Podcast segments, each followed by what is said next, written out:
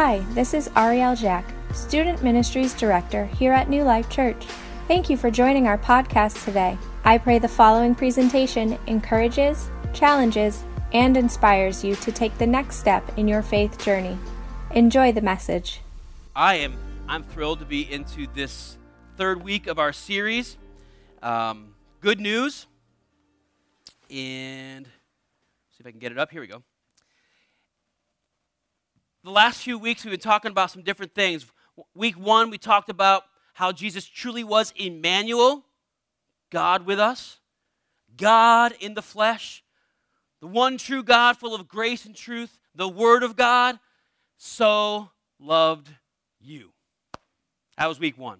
Week two, we saw how the incarnation was not a new thing, but the continuation of God's rescue mission from the beginning of the story.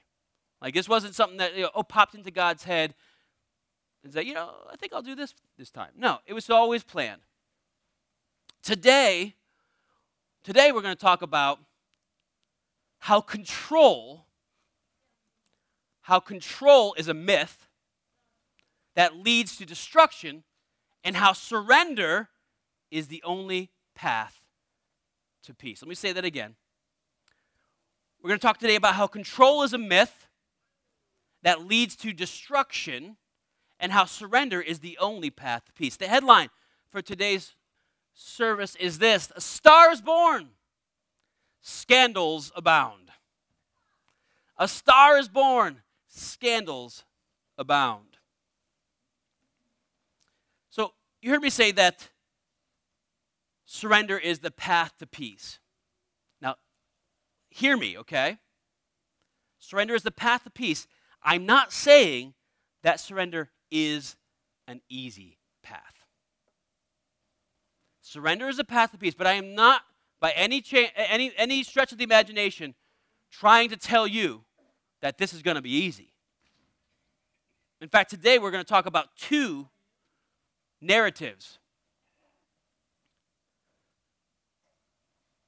One is the virgin birth. And secondly, think about the two, the, the juxtaposition here the virgin birth and the massacre of the innocents. The virgin birth and the massacre of the innocents. The first highlights the path of surrender while the latter uncovers the myth of control. Turn in your Bibles to Matthew chapter. Matthew chapter. Let me get it right. Matthew chapter 1, verse 18. Matthew chapter 1, verse 18.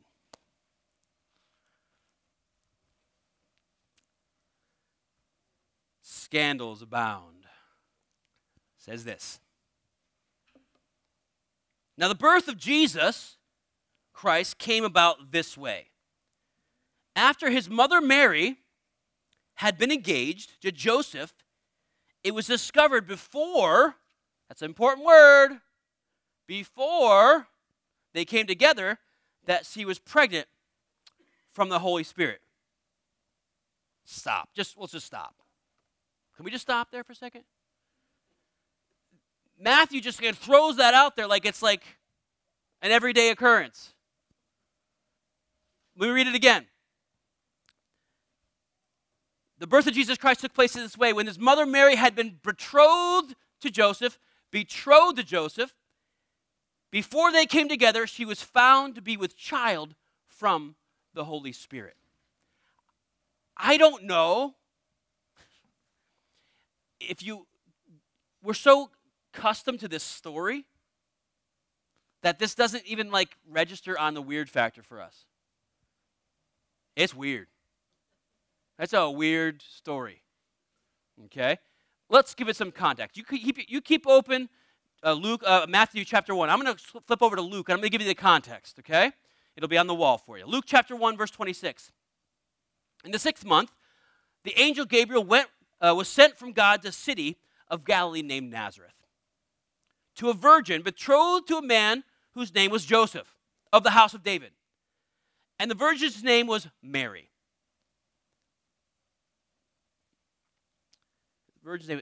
And he came to her and said, Greetings, O favored one, the Lord is with you. Now that's a nice greeting.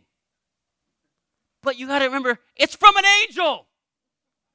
This is not normal. This is terrifying. Even though the, the greeting is nice, still terrifying. But she was greatly troubled at the saying and tried to discern what sort of greeting this might be. And the angel said to her, he understood her, her fear, Do not be afraid, Mary. For you have found favor with God, and behold, you will conceive in your womb and bear a son, and you shall call his name Jesus. He will be great and will be called the Son of the Most High. And the Lord God will give him the throne of his father David, and he will reign over the house of Jacob forever, and of his kingdom there will be no end. And Mary said to the angel, How will this be, since I'm a virgin? Oh, Mary, don't you know?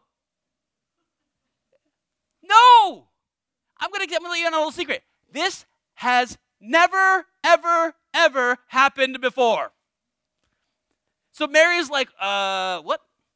How is this going to be? A very appropriate question. For us, it's like, come on, Mary, obviously. No, this is a big deal. And I'm going to tell you, this has huge implications. When, when she says the next piece, it's a big deal.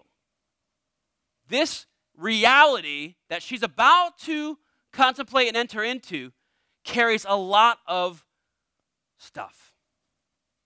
So she said, How can this be since I'm a virgin?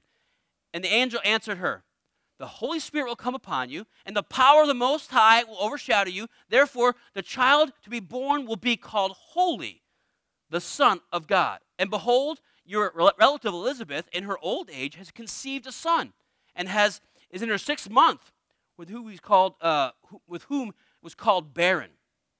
For nothing will be impossible with God. Nothing will be impossible with God. And I can only imagine her saying, That settles it. I got it all. It's all figured out. That does not an explanation make. Oh, oh, the Holy Spirit's going to overshadow me. That makes perfect sense. She doesn't know how this is going to work. But what is her response to God's call? I'm going to tell you a little, a little secret. It's, the, it's, it's an act of surrender. And Mary said, Behold, I am the servant. There's a great word right there. I'm a servant. That's surrender. I'm a servant of the Lord. Let it be according to your word. Basically, she's saying, I don't get it. I don't understand it, but I surrender to it. Whatever God wants to do in and through me, let it be done. And the angel departed from her. In those days, Mary arose and went with haste into the hill country. I love that she went into with in haste. She's like, I'm out of here. This thing's gonna happen. I'm getting out of here. it says it. It went with haste into the hill country to a town of Judah. And she entered the house of uh, Zechariah and greeted Elizabeth. All right, so that's the context. There's an act of surrender. But that surrender to God's will is not going to make her life particularly easy. It's not necessarily going to be easier, but it is going to bring her peace. So let's get back to Joseph. Go back to your Matthew 19. And her husband Joseph, being just a just man and unwilling to put her to shame, resolved to divorce her quietly. Again, let's just breeze over that, right? Hold on a second. Hold on a second. They're betrothed. They have not gotten together. They're not living together yet. Now, I don't know if you know that I, I had to do some research on this. The Jewish history behind this is there is a custom that you would get legally married. You get legally married. And then the man would not, mm, let's put it this way, would not prepare the home for the wife until after the legal marriage. Why? It's financial. the dowry involved in a marriage would also bring money into, this, into the man's house in order to build his house.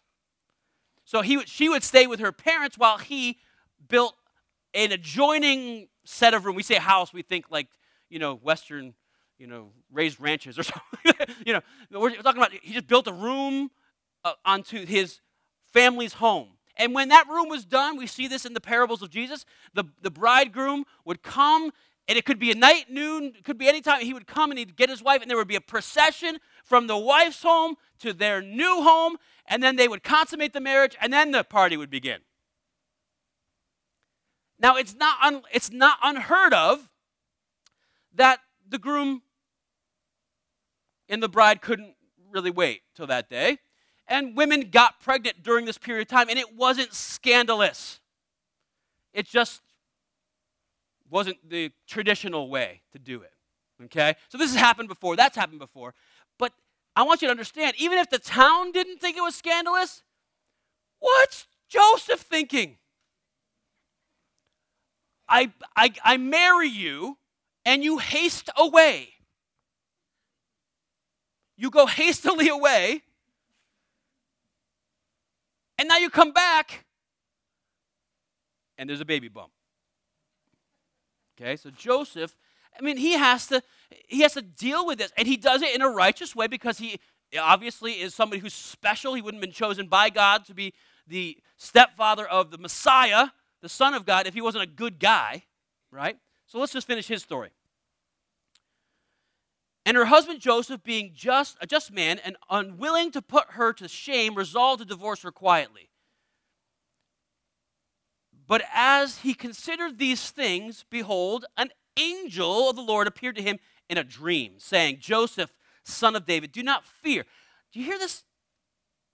This cadence of do not fear, do not fear, do not fear. Don't be afraid of God's plan.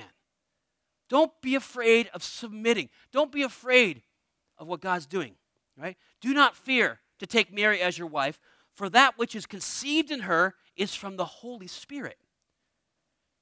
She will bear a son, and you shall call his name Jesus, for he will save his people from their sins.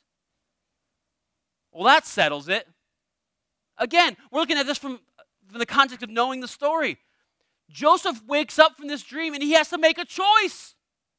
Am I going to assert my rights? Am I going to assert my authority? Am I going to set myself up as the, the, the judge of my own life, the ruler of my own life? Or am I going to submit to whatever this is all this took place to fulfill what the Lord had spoken by the prophet. Joseph doesn't necessarily know this. Behold, a virgin shall conceive and bear a son, and they shall call his name Emmanuel, which means God with us. So when Joseph woke from his sleep, he did as the angel of the Lord commanded him. He took his wife, but he knew her not until she gave birth to a son, and he called his name Jesus. Joseph and Mary are literally wed, per the Jewish custom the day, they didn't come together. Mary goes to Elizabeth's house. She hastens away to the south. And Mary comes home from being away for months, a hundred miles away from Nazareth. And she's found to be very pregnant. It's no small thing. Joseph, Joseph must decide what to do. He submits to the will of God and moves into God's plan. Here we have two people who are willing to submit to the will of God and do hard things that He asks of them. The premise of the sermon today is that submission, submitting, is the path to peace. And control, the myth of control, is a lie. I think a lot of people, especially in the Christian in Christian cultures, Christian world, we think that when we when we submit to God, everything should be like tiptoeing through the tulips. Everything should be just easy. Why, why do we think that?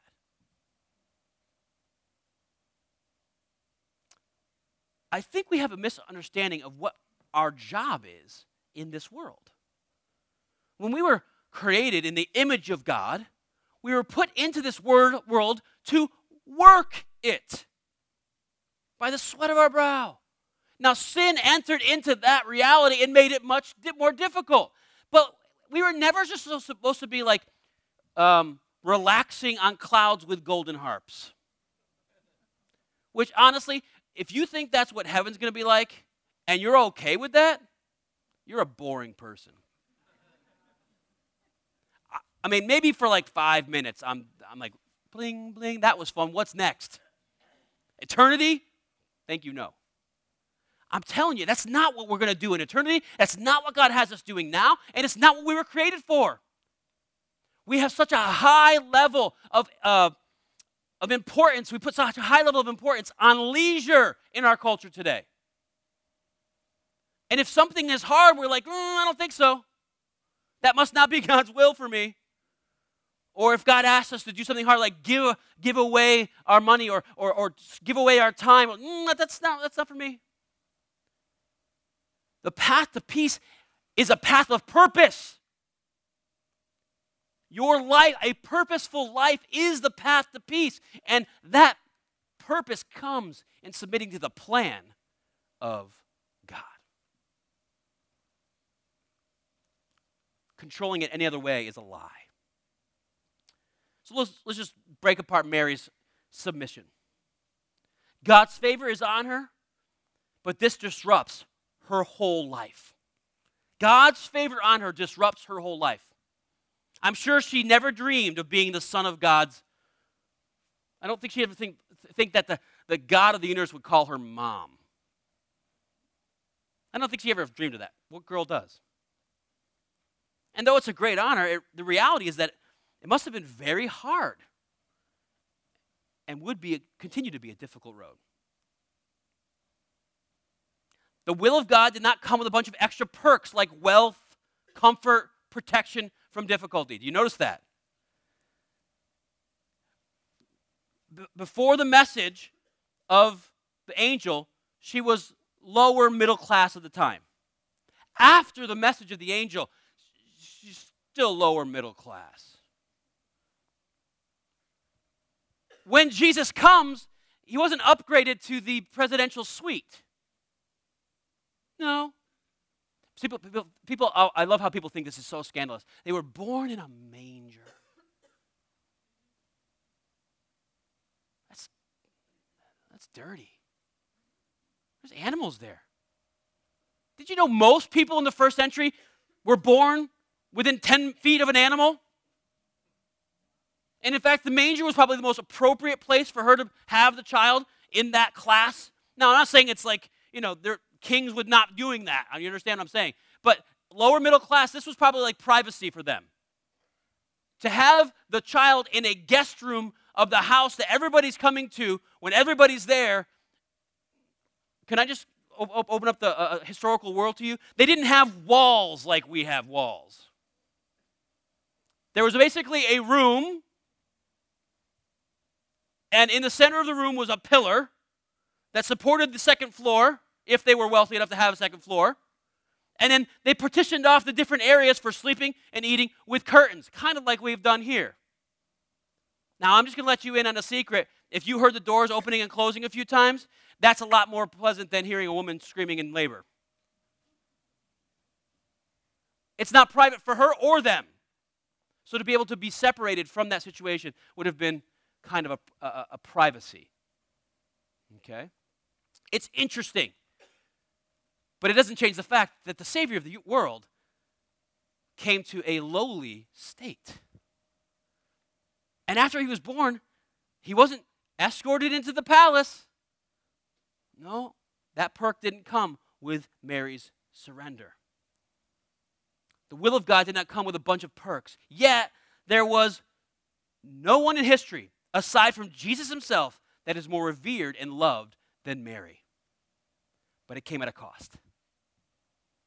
Nobody in the world, in all of human history, more revered, aside from Jesus himself, than the mother of Christ. Now, we don't know much about Joseph, poor guy.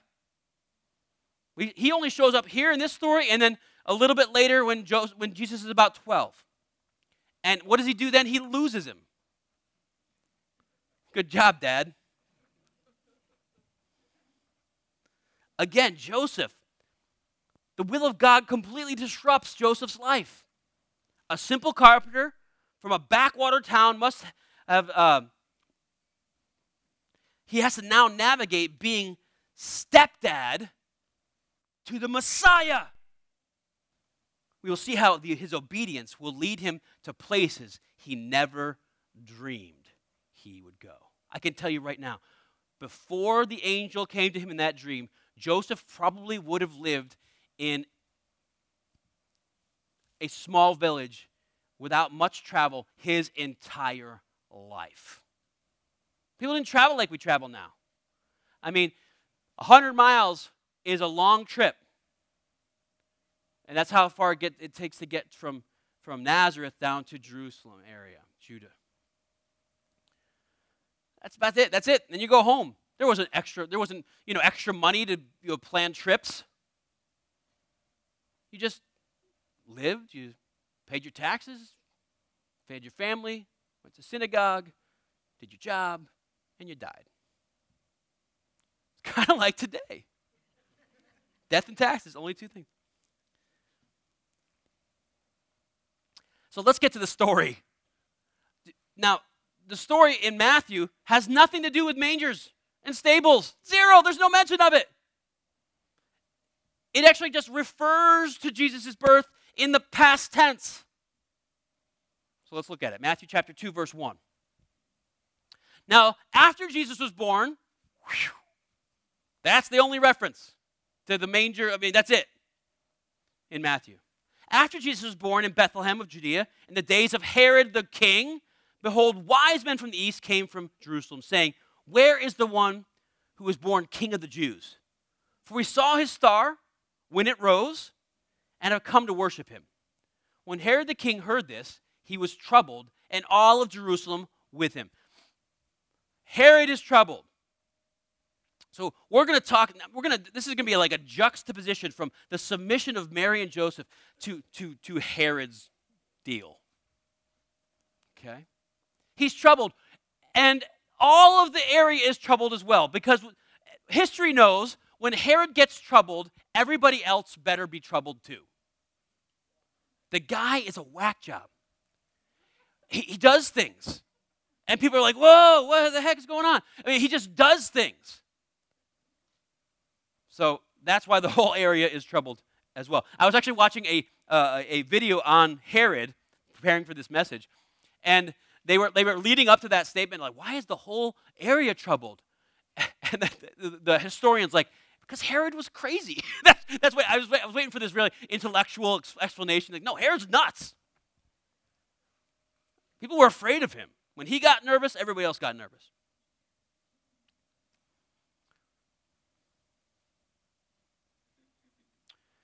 Verse 4 And assembling all the chief priests and scribes of the people, he inquired of them where the Christ was to be born.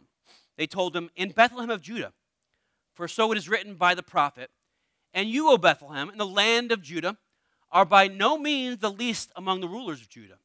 For from you shall come a ruler who will shepherd my people, Israel. Then Herod summoned the wise men secretly. You start getting the pathology of, of Herod here he summoned the wise men secretly and uh, ascertained from them what time the star had appeared. See how he's conniving and scheming? And he sent them to Bethlehem, saying, Go and search diligently for the child, and when you found him, bring me word, that I too may come and worship him. After listening to the king, they went on their way. And behold, the star that they had seen when it rose went before them until it came to rest over the place where the child was. When they saw the star, they rejoiced exceedingly with great joy. And going into the house, not manger, going into the house, they saw the child with his mother, and they fell down and worshiped him. And opening their treasures, they offered him gifts of gold and frankincense and myrrh. and being warned in a dream not to return to Herod, they, dis- uh, they departed to their country by another way. All right, and this is where Herod he, he tried to control the situation. But we know control is a myth. Control causes different things. We'll get into this later, but just understand that Herod has been thwarted by the angel. So verse 10. Now when they heard uh, when they had departed, behold an angel oh no, wrong one. 16, my bad. Oh, where am I now? 13. All right, thank you. Now, when they had departed, okay, good. Behold, an angel of the Lord appeared to Joseph in a dream and said, Rise, take the child and his mother, and flee to Egypt, and remain there until I tell you. For Herod is about to search for the child to destroy him. Now, Joseph, again, this is a whole submission thing. Joseph is not planning this thing. I mean, he hasn't gone to the, the travel agent, booked a room. He's just, he's letting God lead him step by step. And I think there's a, a, a unsettledness to that but also, oh, oh thank God that I'm not really in charge of this thing. Can you imagine being in charge completely of the promised one, Messiah? It must be a relief that the angels was intervening and telling him different things. Anyway, they go to Egypt. I don't think he ever in his life would have ever expected to, to uh, go to Egypt, but that's what has happened. They rose and they took the child and his mother by the night and disappeared into Egypt. Excuse me, departed into Egypt and remained there until the death of Herod. This was to fulfill what the Lord had spoken by the prophet Out of Egypt I call my son. Now, here's where Herod, this is where I wanted to get to. Herod gets upset. Then Herod, when he saw that he had been tricked by the wise men, became furious. And he sent and killed all the male children in Bethlehem and in all uh, that uh, region were the two years old and under, according to the time that he had ascertained from the wise men. Then was fulfilled what was spoken by the prophet Jeremiah. A voice was heard in Ramah, weeping and loud lamentation. Rachel weeping for her children. She refused to be comforted because they are no more. So this is this is Herod. Interestingly enough, submission comes with the true king. The myth of control comes when you're a phony. When you're a phony. The act of the massacre of the innocents, which is it's called now to this day, is what Herod the, the Great, so let's put that in quotes too, Herod the Great is known for. This is his number one list of accomplishments. On his resume, is you killed a bunch of babies. Now, historians, they don't really, some of them say that this didn't happen. But most of them don't say too much about it because they know that it could have happened because Herod was just that whack. Herod did worse things than this. So they're like, oh, we, we don't see this in history. Um, Josephus was Herod's actual scribe, and Josephus, Josephus says nothing about this, which is not weird because Herod was such a, a narcissist that he wanted his, his legacy to be, we'll get into that in a little bit. But real historians say we don't have any actual extra biblical corroboration of this, but we're not surprised because he was just that nuts. Okay? It's what he's known for. But it's unfortunate let me tell you why.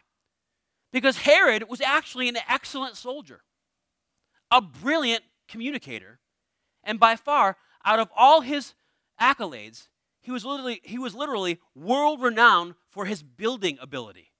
He was an architect par excellence. He had a lot going for him.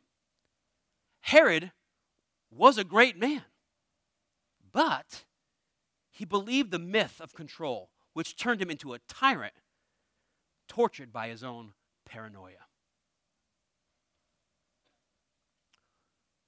Which is what the myth of control does to all of us. It creates a fear of loss that feeds anxiety, narcissism, depression, and paranoia. So, the fear of loss is this idea that we can control things. And I can, I can relate to that. Most leaders can. Leaders typically want to be in control. And it's hard for leaders to be to, to submit, to give that over. So what did Herod fear? He feared his loss of power. Herod was a power player at the time. He rolled in social circles uh, with historical figures the likes of Mark Antony, Cleopatra, and Octavian, who would become Caesar Augustus.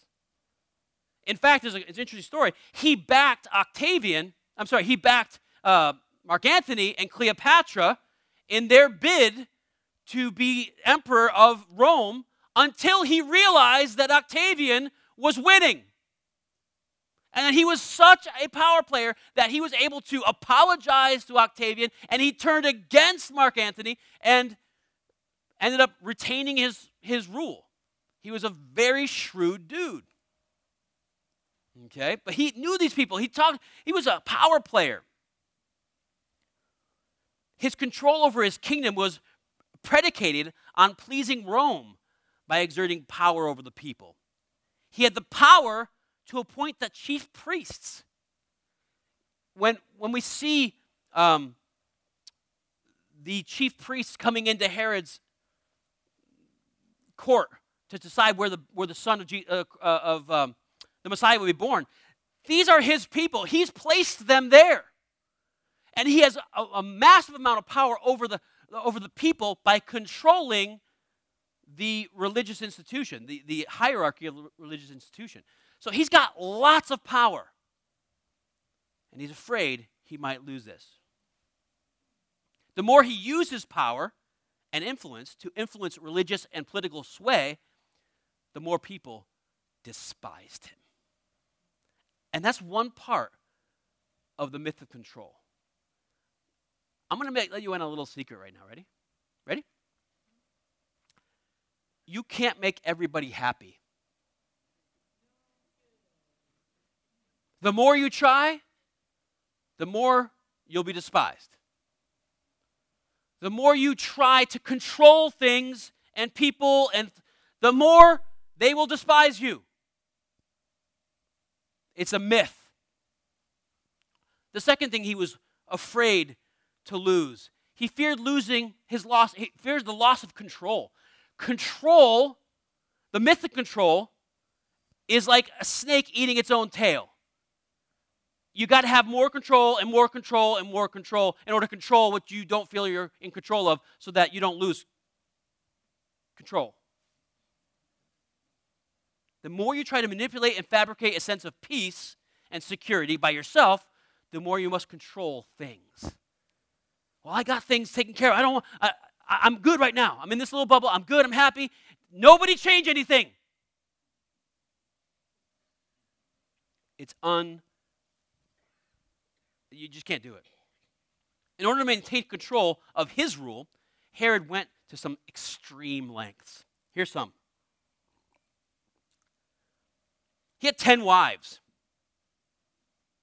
They were all wives that were he married in order to solidify control of regions. But he had a favorite wife. And hist- history proves out that she was, uh, you know, she was actually very beautiful. Uh, she was like your kingly arm candy type of scenario, right? But I think one day she looked at him wrong or something. He killed her because he thought she was trying to subvert his rule. Out of those 10 wives, he had 15 kids. So he killed three of them because he was afraid that they were trying to take his, his, his uh, kingdom from him. That's paranoia. So, as we read in the book of Matthew, he was willing to go to great lengths in order to destroy any threat to his throne. They were just threats, they weren't kids to him. He dehumanized people so that he felt comfortable with their deaths. They were not deaths, they were, they were not children, they were threats. The last thing he feared, and I think this was one he feared most of all, is he feared his loss of image. So much of his life was spent trying to build the image of the great man. In fact, when he was referred to, he liked to be referred to as Herod the Great. That's how he identified. I'm great. You're going to tell me I'm great too. All right? He wanted to be the great man. Everything he did, everything he did had an angle in his mind of trying to control the circumstances so that he would be seen as great and that um, down through the ages he would be known as great. He had this desire. What did he do? He was known for his massive building projects. He had his, his inscription stamped all over these things. Let me give you some. Masada. Anybody know what that is? One of the most widely known of Herod's construction projects was a fortress palace, excuse me, located on the top of a large rock plateau on the west side of the Dead Sea. excuse me. Masada was one of his earliest major projects, completed about 31 BC. This mountain fortress was nearly impossible to attack. It's still there. You can go visit it. And um, it, it was this self sufficient little fiefdom. He had all his own servants in there. He, had, he, he, built cisterns so that he never had to leave. He could, he could like hold up in there because he was afraid that somebody, someone's going to come after his throne he'd have to escape and he'd have to go to a fortress. It took Rome years to, to infiltrate this when a group of zealots held up in there. But Rome was pretty ingenuity, uh, uh, had pretty good ingenuity, and they actually did it. But today you can see the ramp, the siege ramp that Rome placed on this thing. It took them. And one of the things that's funny in, in the historical uh, rec- records of the Romans trying to, to siege this fortress is that the Romans, it's out in a dusty area right by the Dead Sea. It's really kind of barren out there. And the Romans are like, like starving and thirsty, and they're, and all they can hear up on the top of the mountain is them like splashing around in the pools up there. and the Romans are getting all upset. But this was Herod. One of the other things, at the, he built the Herodium. It's built a, uh, to commemorate the great battle of south, just southwest of Bethlehem. Herod used thousands of workers to build his own hill. He built a hill. Then he built a circular fortress and uh, palace on top. The fortress was 200 feet across and had four towers rising high into the air. The lower complex had pool as big as that, uh, so big that Herod was known to sail a small boat on it. This is the guy who did the massacre of influence with like his little toy boat. Little, his picture him out there in his boat. It's like weird. Anyway. Now in Jerusalem, Herod built huge. He just, he just reimagined the city of Jerusalem. Um, he built new walls, a palace, a fortress, a theater, a stadium, and an amphitheater. However, the height of his Jerusalem project was the temple complex. Herod wanted to surpass even the splendor of Solomon's temple. So he expanded the Temple Mount and reinforced the walls. Now, this is so interesting because Herod did all this stuff, right? How, how crazy is this? That Herod built a splendor, the, the splendid temple to God for him. It wasn't about God, it was, it was for him. He wanted to solidify his name in history. And he did. He went so far that, again, the temple project caused the Jewish people to despise the man who was revitalizing their temple. Why? Because he, he uh, instituted some major temple taxes on top of the already huge Roman taxes. The people were already, most of them were in the same state as Mary and Joseph, lower middle class, if not impoverished.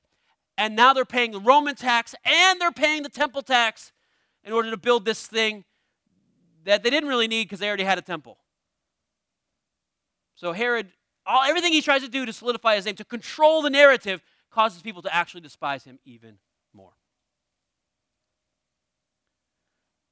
But his building of the temple inspired a proverb of the day. It says, Whoever has not yet seen Herod's temple has not seen a beautiful building in his life. That's how gorgeous it was. Everything that Herod touched was calculated and controlled to ensure his image and legacy.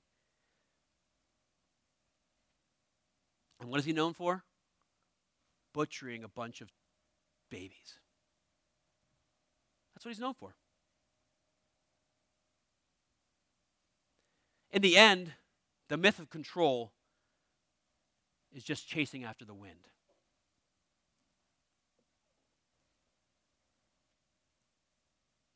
He is such a control freak. This will just this this this this this example alone will tell you that people don't really question that this massacre of the innocents happened because this is how far Herod was willing to go.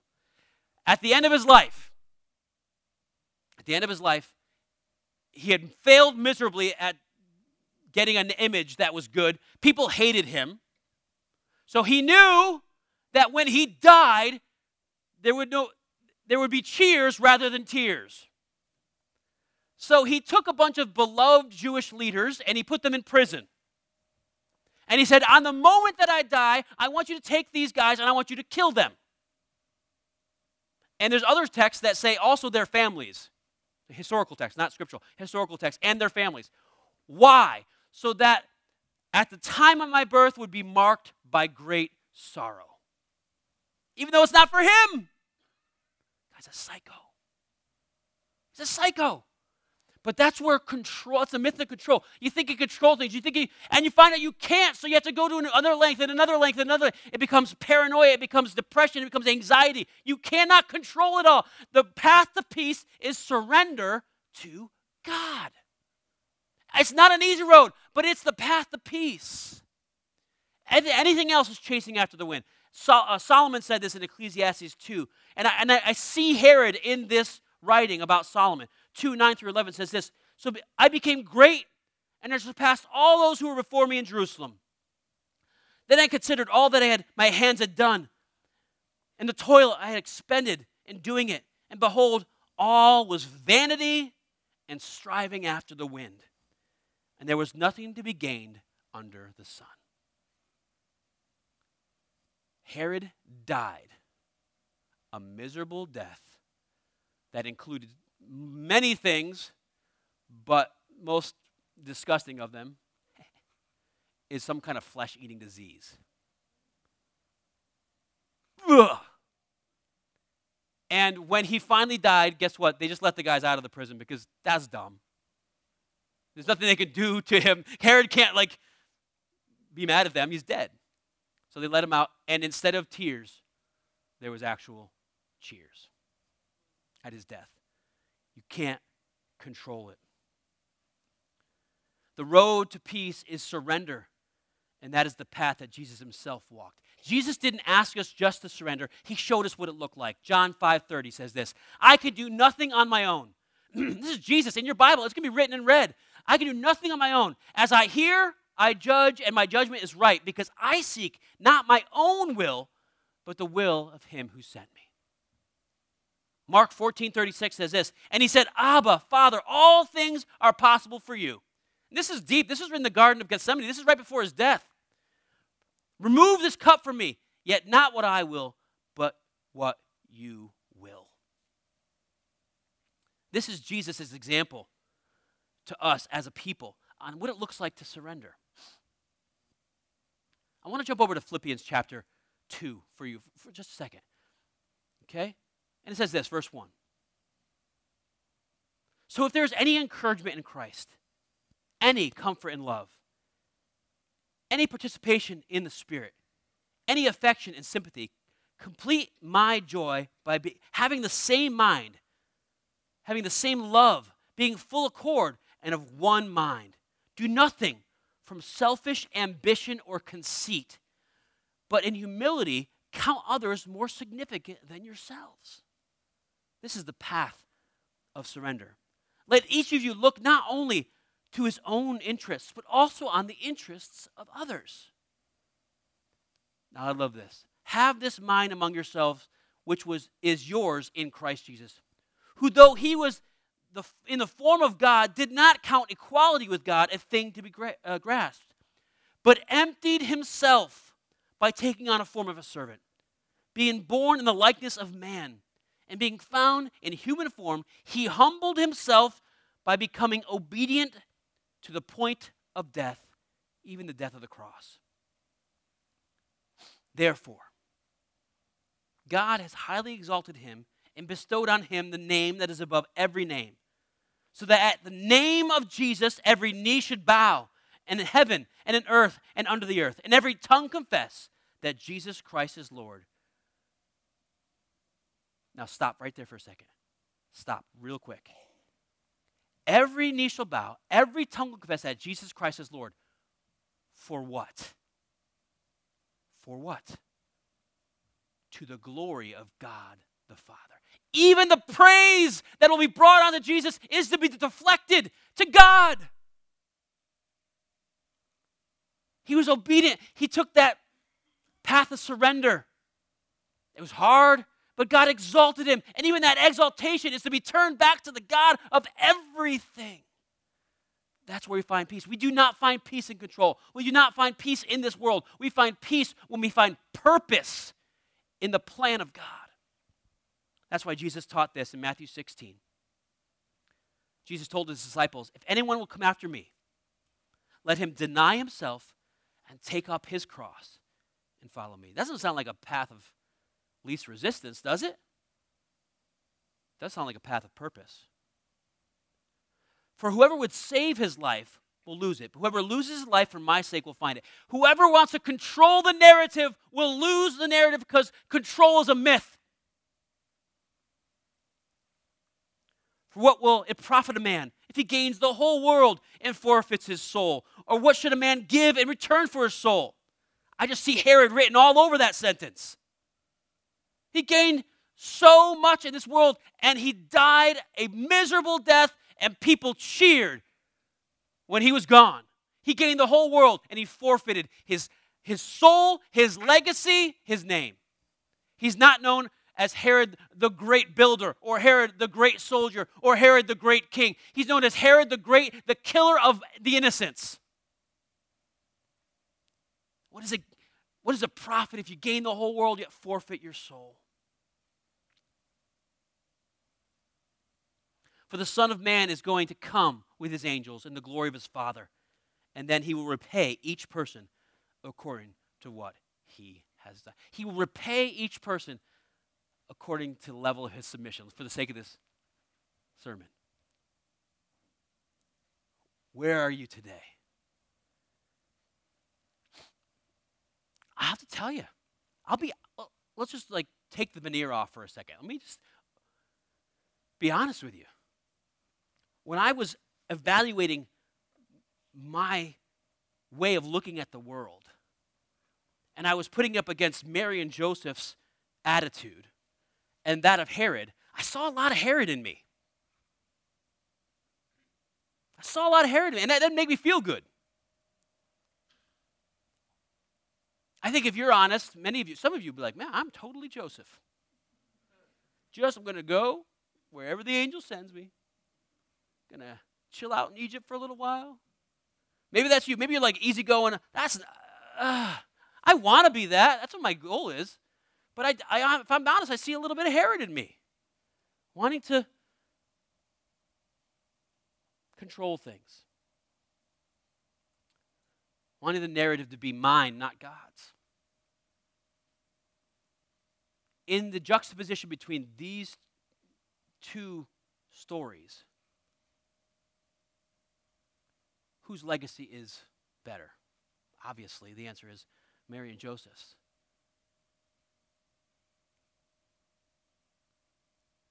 Control is a myth that leads to anxiety, paranoia, depression.